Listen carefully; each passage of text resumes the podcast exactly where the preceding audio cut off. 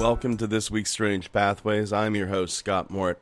I hope you're having a better week than I am. I'm I'm currently kind of a little miserable. Uh, I really thought winter was over.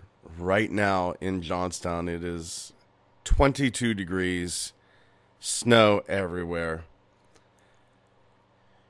It's heartbreaking to me. It's it's so frustrating. I truly just want winter to be over. But as long as it's here, I'll deal with it. I want to alert all of my listeners to a, a new podcast out there. I, I gave it some listens. I really enjoyed it myself. I think that you guys will enjoy it too. Fear Embodied. It's a wonderful, wonderful podcast, right in the vein of Strange Pathways. I would strongly suggest my my two favorites so far is uh, Behind the Fear featuring Tiffany Edwards and the Sea Monsters episode, which ironically are back to back episodes. Fantastic content. Right now, they're only at six episodes. I would love to see them grow. I want to hear more. I'm addicted. I think you'll probably get addicted too. Once again, that's Fear Embodied. I'll shoot you a link over to the Apple Podcast version of Fear Embodied. I'll leave that link on the Strange Pathways Facebook page. Our first tale is going to take us all the way to Japan, mid 1970s. There's this vegetable farmer. He's a young man, 28 years old. His name is Yoshihiro Fujiwara. And he's he's a hard-working guy.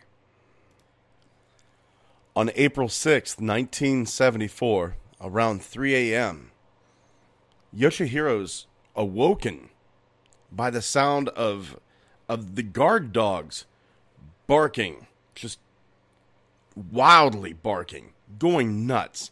And then there's a rapid series of knocks on his front door. Like anyone, 3 a.m. And this is a hardworking guy. Like anyone, 3 a.m., he drags himself out of bed. He's exhausted, more than a little irritated. He he goes over to the Japanese entryway, the Kengan. He places his hand on the doorknob, flings the door open, and all of that anger, that irritation, that that exhaustion fades away. I used to live in the woods, and I will tell you, there is no more terrifying thing than someone knocking on your door at 3 a.m. Because whenever you live in the woods and someone's on 3 a.m., it's one of two things it's bad news or it's trouble. And on the doorstep, it was not good news. Lit by moonlight was a strange creature, three feet tall, wearing some sort of clear vinyl outfit. And this this creature it was a strange mix of a starfish and an octopus. It has this large, bulbous octopus like head. It's got a pair of downward slanting eyes, one single V shaped nostril, and its mouth. Its mouth is wide and it's grinning. Now, even though this thing was very octopus like, it stood uh, on two of its limbs. All of this creature's limbs, though, they, they tapered to rounded nubs. It didn't really have much of a torso. It was just sort of like this hub of flesh in the center of its body.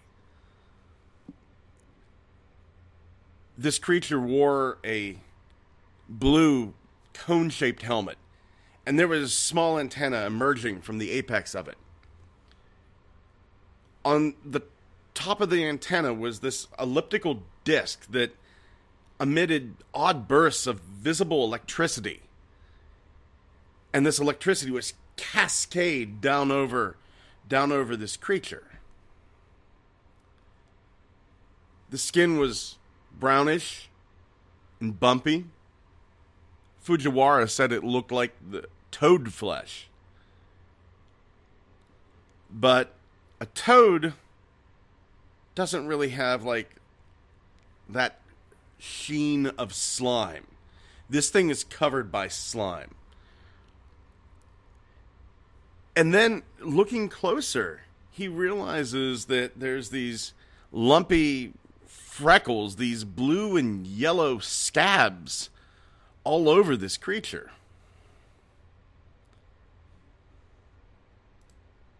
Fujiwara is looking at this thing. This thing is looking back at him. One of its limbs is lifted skywards. And all of a sudden, Fujiwara's home is enveloped by this hot beam of orange light. Fujiwara is terrified.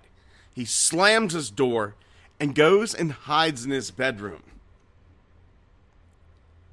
He looks he looks through his window, which I believe was incredibly brave. I I would have been hiding under the covers.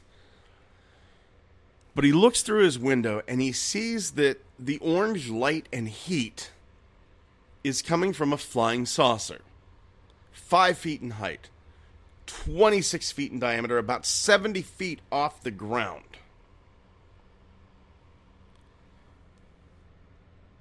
It's it's becoming a very bad day for Fujiwara.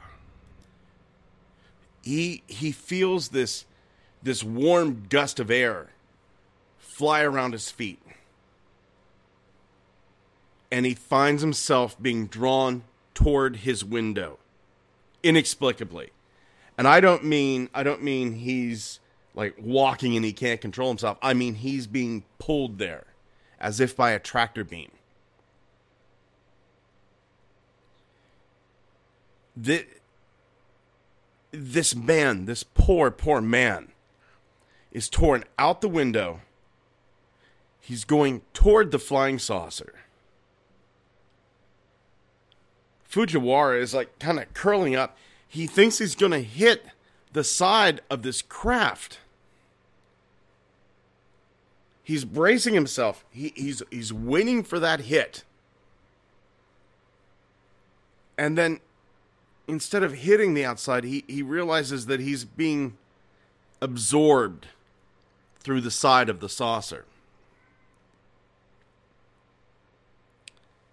He finds himself inside. He lifts his head off the floor and he's looking at his surroundings. He's in a room. It's blue. He sees these weird lamp like attachments on the walls, air vents, and a large sign in in writing that looks vaguely Japanese, but not really. And then the scent hits him. There's this overwhelming, noxious scent that leaves him queasy. And that's whenever he notices the two octopus starfish aliens. Now there's two of them.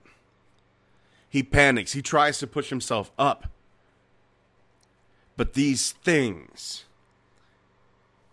they, even though they're only three feet tall, they're incredibly strong and they're, they're holding him down to the floor. He doesn't have a fighting chance. It's at this point, it's at this point, he starts to hear a voice in his head that is not his own. These things are trying to calm him. Through his head, over and over, he hears, No danger, We promise to release you close to your house. No danger. We promise to release you close to your house.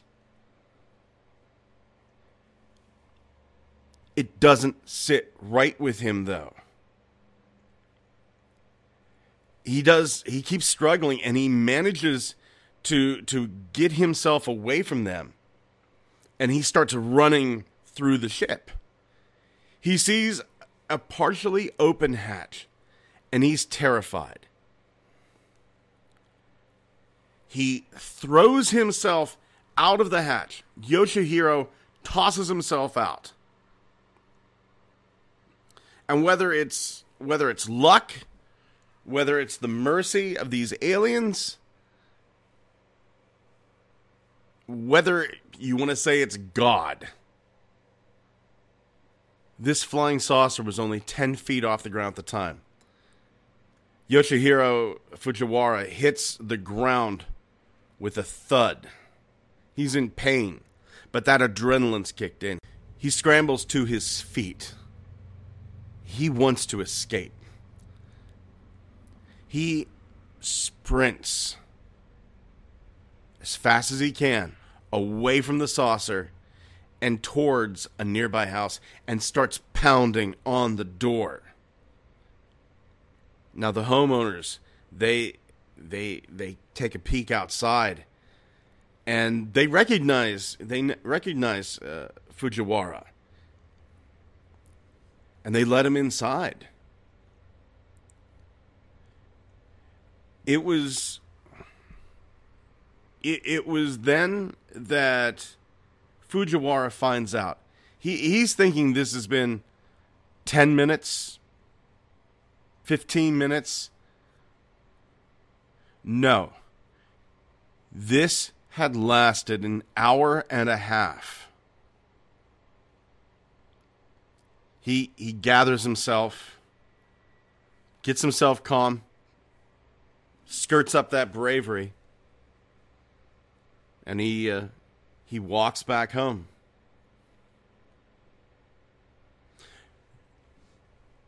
There, there was around the same time. There was a junior high school student named Miyuki Fujita who lived nearby that was that was woken up by a bright orange light shining outside of her window. No one else saw the craft. But this this young lady, she did see that orange light. She kind of ignored it. But she did testify that it was much, much brighter than the moon. 24 hours pass. Fujiwara begins to feel bursts of excruciating pain in his ears, in his fingertips. He grabs a pencil and some scrap paper. He is he is just compelled to write. Fujiwara says that he falls into this this trance state. And he starts to write down this series of hieroglyphs that he can't understand. And then a booming voice in his head tells him, When the disc lands on the mountain, you will come and board by yourself. Whether it was compulsion, whether it was a need to see things through, maybe he did it just to prove to himself he wasn't going insane. Fujiwara followed the voice's orders. April 8th, he goes out with two friends to Nikoro Mountain. They arrive at 6:30 in the evening and he leaves his friends behind. Walks to the peak by himself. He gets to the very peak and Fujiwara sees the same orange flying saucer. He walks on board. And he's given a tour of of space, flies around the moon, flies around the earth twice. Once again, this journey takes 90 minutes to complete, an hour and a half. His friends find him unconscious. They take him home. And it takes Fujiwara days to recover.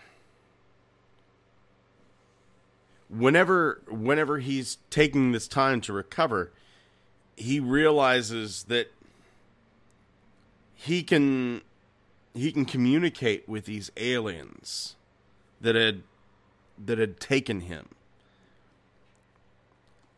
He could, he finds that he can bend small pieces of metal with his mind. April 13th, 1974, these octopoid starfish aliens invite Fujiwara to go on one more trip. He said that that sense of terror that he first had, now it's being replaced with a sense of wonder. They fly out past Mars. They fly towards Jupiter.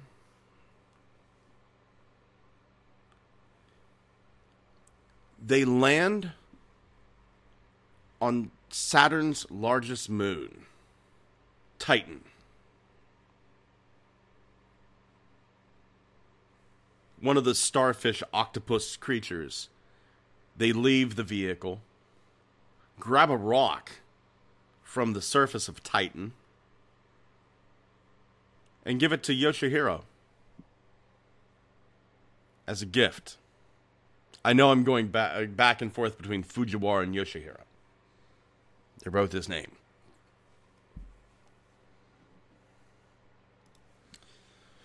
Fujiwara is really excited to have proof. Whenever he's returned to Earth,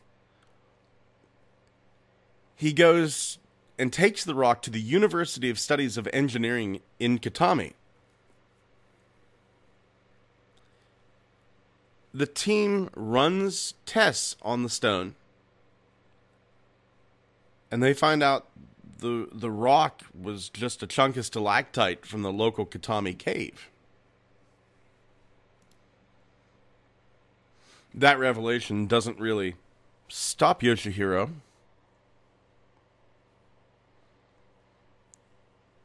The visitations do stop. But Yoshihiro says that he's maintained a dialogue with these creatures. He he referred to himself as the spokesman for the Summon Call Space Union. He he claims that he's able to to teleport. He said, and I quote, I can teleport to a star 250 million light years away in six minutes. My role is delaying the natural disasters such as earthquake and eruptions. Yoshihiro further claimed that he had access to three UFOs.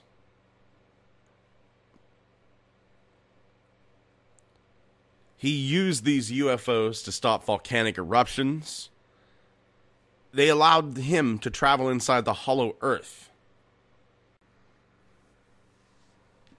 One can make the claim that Fujiwara is disturbed. One can say he's making it all up.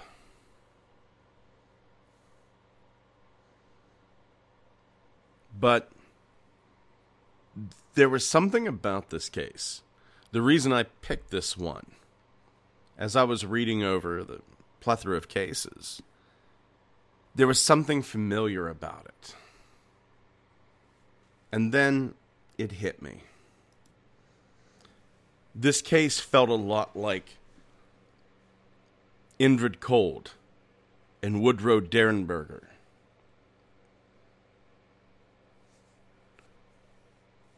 Cliff Notes version. Derenberger is driving All of a sudden, this hourglass shaped UFO flies past him, lands, and a smiling man who calls himself Indrid Cold comes out.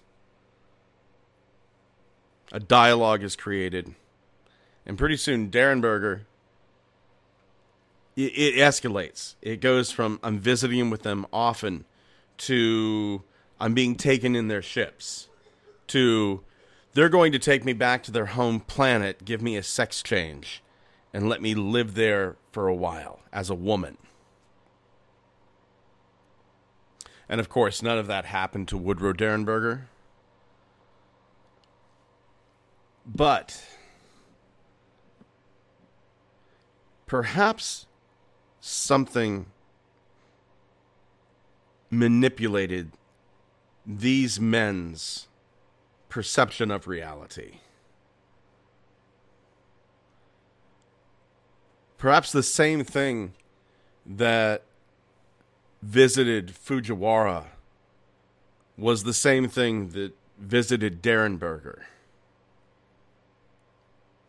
It gave him a little bit of truth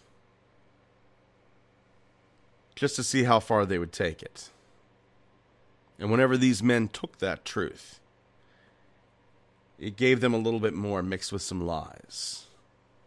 And a little bit more. And a little bit more. Until these men are making claims that are beyond outrageous. They're given evidence that is false. I've long believed that something is playing with us, something toys with us. Native Americans call it the trickster.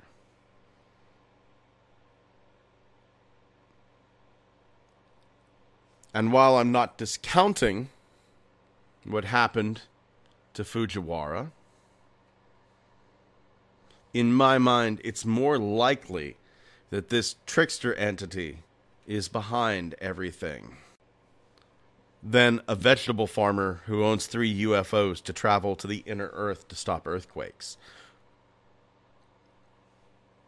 If I have to pick between the two, a trickster playing a game on one of us, or a farmer who owns three UFOs, I'm going to have to go with the trickster. Our next tale is going to take us all the way back to 1967. Southwestern Bolivia, real close to a, uh, a silver mining city called Potosi. There's a 24 year old woman there. Her name is Valentina Flores, and she lives there with her husband, Gumercindo.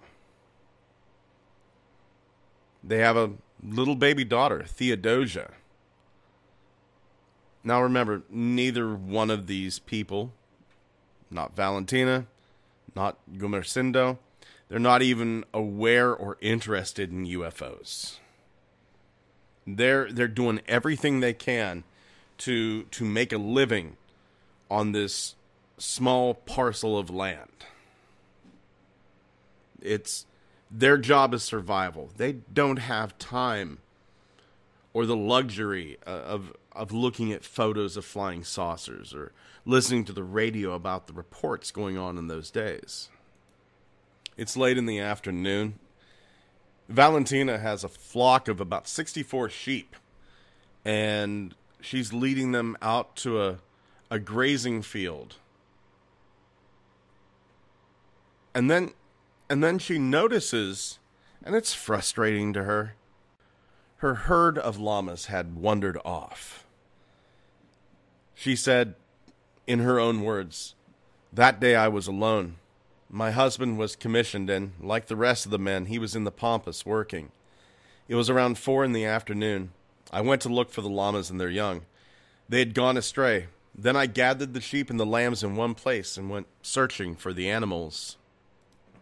She does find the llamas and their young. And at this point, it was starting to get dark. She returns home and to her dismay and confusion, the sheep are nowhere to be found.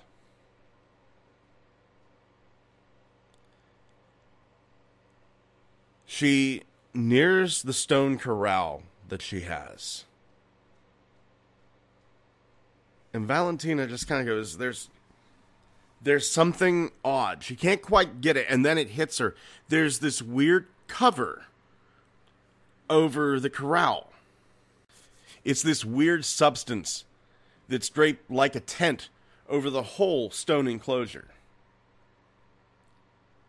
It it looks it looks like plastic mesh. And it's it's all coming from this pole structure in the center of the corral and it's it's like spider webs. It's like it's attached itself to the rock walls. Valentina's kind of afraid. But like I said, they're just barely scratching out a living. These sheep, they're important to the family. Valentina pushes her fears down. And she gets close enough to it. And then she sees underneath this webbing the disemboweled carcasses of the sheep. She's stunned. She's shocked and terrified. And then there's a flicker of movement. And she sees this child sized thing. It's it's struggling with a lamb. It's got this elongated tube with a with a sharp hook at one end and it's attached to the, the thing, the creature, with a chain. Next to this small child sized creature is an open plastic bag filled with sheep entrails and organs. He's on his knees and he's got the sheep between his legs. This thing had killed all of Valentina's sheep.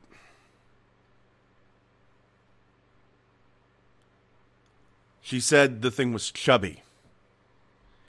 It had strange clothing, like a diver, a one piece from the neck to the feet, and it had boots, brown boots.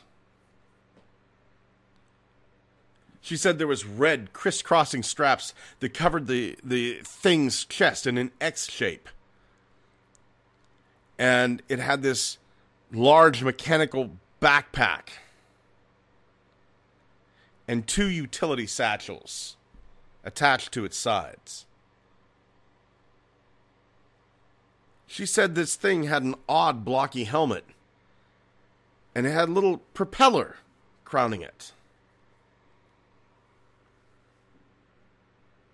Valentina gets a really good look at this thing's face. White skin, blonde hair, blue eyes, and a thick red mustache.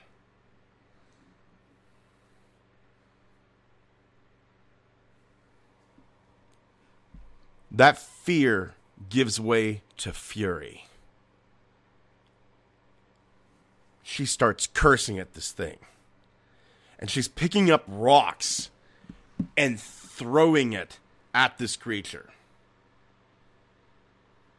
And the creature reacts. It releases the sheep that it has. And it turns around. And Valentina said that this thing had an expression of shock and fear on its face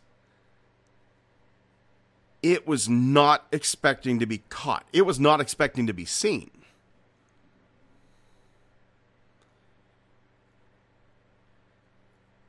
This thing goes over to the pole structure and cranks a wheel and all the all that webbing that covered the corral goes into the mechanism quickly.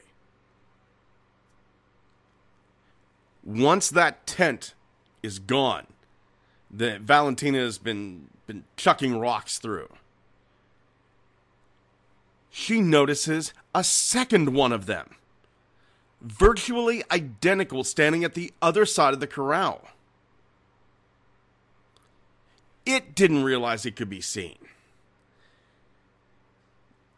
This second being sprints up a hill and sits down in this chair like device.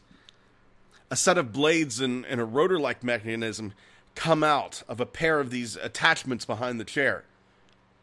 And this creature takes off, leaving leaving its comrade to fight for itself.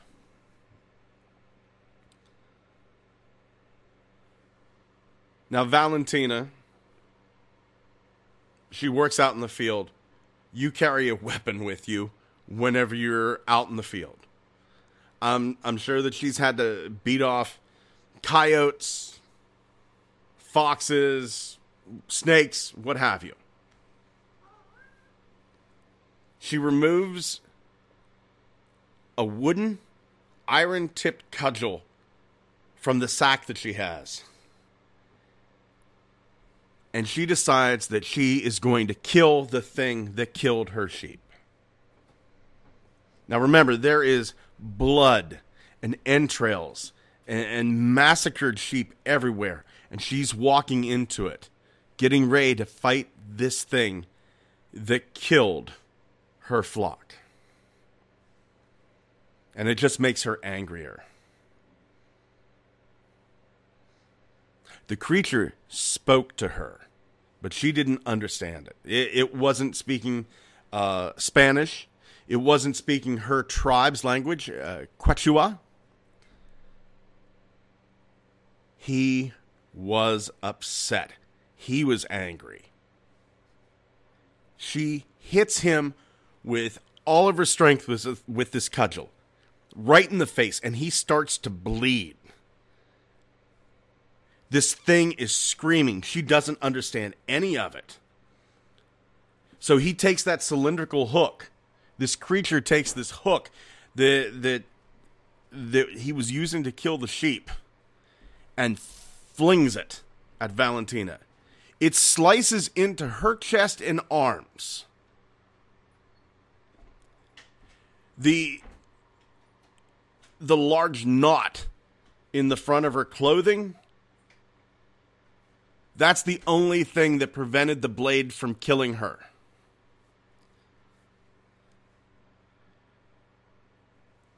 There, there are some reports that say this thing flew back to the creature, but Valentina insists that it was the chain. It, it automatically retracted the tool back into this creature's hands after every throw. Valentina strikes again. This time she connects with the creature's right arm. Blood is streaming down his dangling wrist, and the creature is just screaming. It, it decides that it's too much. It, it uses its left arm and grabs a radio like contraption and literally heads over for the hill. It flies off in the same manner of his com- as his comrade. It's never seen again. A detachment of Bolivian army came there to investigate. They collected all 63 carcasses and samples of the creature's blood. They they determined the sheep were missing multiple internal and external organs eyes, ears, mouth, belly fat. Most of the blood was missing.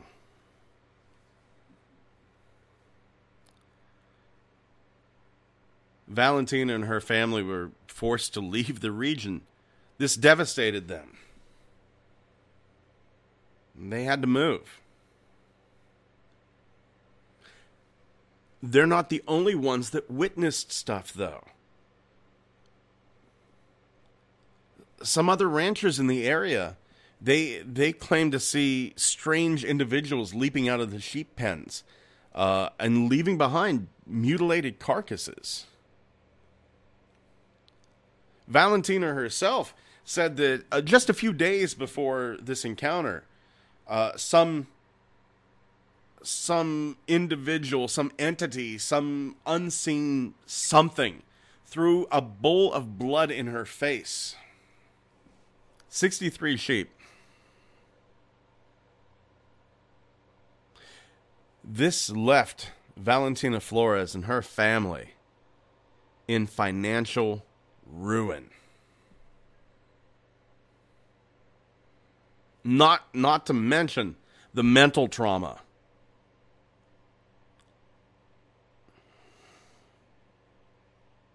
there are a lot of people that that I talk to that say I would love to have one of these encounters. No, you wouldn't. No, you would not. These encounters have a high chance of ruining people. Even things that are mundane like seeing a UFO in the sky. Just little things like that. Those mundane encounters. They sometimes ruin people. Sometimes it's it's horribly ruining. Like what happened to Valentina. Sometimes it's just the loss of respect by your peers the people you work with. We as a society need a little bit more sympathy for people in this situation. These people deserve to be listened to. When I was in my 20s, I had I had kind of an intense paranormal encounter. It was more of a more of a ghostly encounter. And maybe in the future I'll go into it in some depth. But I will never forget the way my friends treated me after I told them what happened.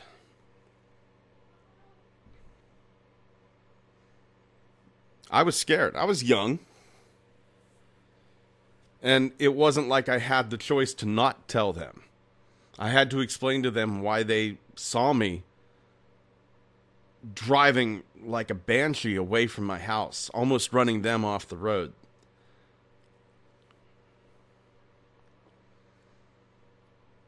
Mm, they made fun of me.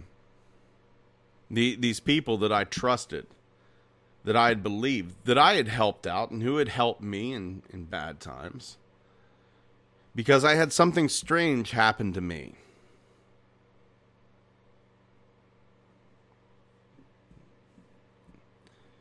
It was it was kind of painful.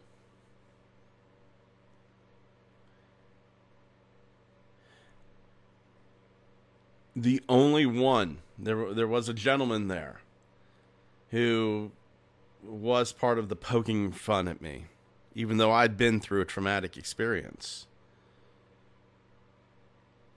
We were sitting playing playing blackjack one night. And then he had heard the voices too. These strange hushed voices coming from the corner of the basement room where we were playing blackjack. And they would only talk whenever we talked. He believed me. But the rest of my group of friends, not so much. Our last tale is going to take us back to 1986, Houston, Texas, the Johnson Space Center. NASA archivist Frank Shaw comes home late from work Now, his daughter Desiree and Shaw's wife, they're not really alarmed by this. He works at NASA. He's he's often required to work late. But it's the way he's acting. He's he's freaking out. And he finally gets to a point where he can compose himself enough to tell them what has shook him so much. Shaw says he's he was walking to his car at the end of his shift and he looks up and he sees a black gargoyle perched on the edge of one of the Space Center's buildings. Shaw is, is just, he's paralyzed by fear. He's, he can't move. He is terrified. This is a, a jet black humanoid creature. It seems to have a large cape draped across its shoulders. And it has two massive bat wings sticking out of either side of the fabric. Not only had Shaw seen this creature, but he got the feeling that this creature seemed to be enjoying the idea that he was giving this archivist such terror.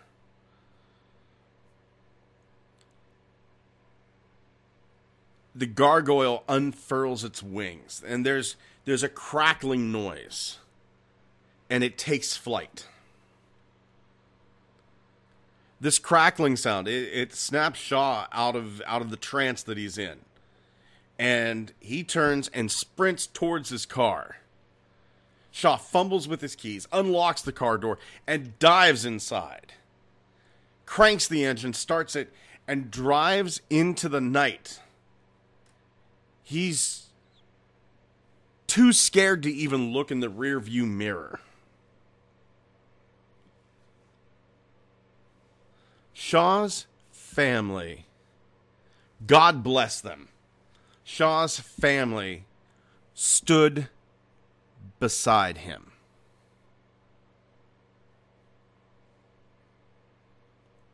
They they do tell him though, please don't tell your superiors about this. You don't want to lose your job over this. You don't want your sanity to be, called into question. You work at NASA. If you're if you're telling people that you saw a gargoyle and we believe you saw a gargoyle, but if you tell them that then you're going to risk everything you've built. And Shaw says, "You're right. You're right. Weeks go by. And he cannot get this thing out of his head. He's losing sleep. He's breaking down, crying. He's terrified to leave work. Finally, he can't take it anymore. He goes to his immediate supervisor. And the supervisor goes, Yeah, you're not the first person to see this. We we've actually opened a secret file on the gargoyle just a few months prior to your sighting. We had two German Shepherd guard dogs. We found their corpses mutilated drained of blood. And we found them exactly where you saw this gargoyle. We know. Shaw's story makes its way up the chain of command. All the way to some NASA officials. They decide to interrogate Shaw he is intensely grilled by what Desiree Shaw's daughter calls NASA security people who were flown in from somewhere in Arizona. They tell Shaw, don't tell this story to anyone else. And they didn't. Desiree waited 18 years to tell her father's story of the gargoyle to Nick Redfern.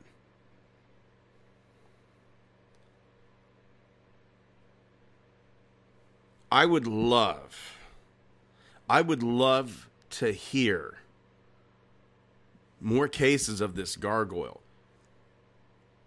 Is it is it a Mothman like entity that precedes disaster? It might have been. Chances are this did not happen in early January of 1986. But if it did, January 28th, 1986, the Space Shuttle Challenger broke apart 73 seconds into flight, killing all on board. I mean, that possibility exists, right? I would love to hear from any other employees of the Houston Space Center. Have you seen the gargoyle? Is this just some sort of entity? Some something that's mistaken for the large pterodactyl-like creatures that are seen in Texas? Is it a portent of doom? Or or is it a psyops done by the US government and NASA to see how faithful and mentally sound their employees are. Little food for thought. Thank you for joining us again on Strange Pathways. Head on over to our Facebook page. We're going to have a lot of art, a few links to the tales that we've spoken about here today. Remember, there's going to be a link over there also to the Fear Embodied podcast. Please, please, please check them out. If you'd like to get in touch with me, you can do so at strangepathwaysmail at gmail.com. And hey, we're getting out there. You can find us now, Overcast FM. You can find us on Amazon Prime Podcasts. And finally, finally, iTunes. We are on iTunes. Get out there, tell your friends let your friends know. You know you've got that friend that's really going to enjoy a high strangeness podcast like the ones we produce over here at Strange Pathways. Get out there, let other people know. I, have seen seen it two or three times this week over on the exports on 4chan. There are always people over there requesting, hey, could I have a good paranormal podcast? And a lot of people are out there going like, check out Strange Pathways. Thank you so much.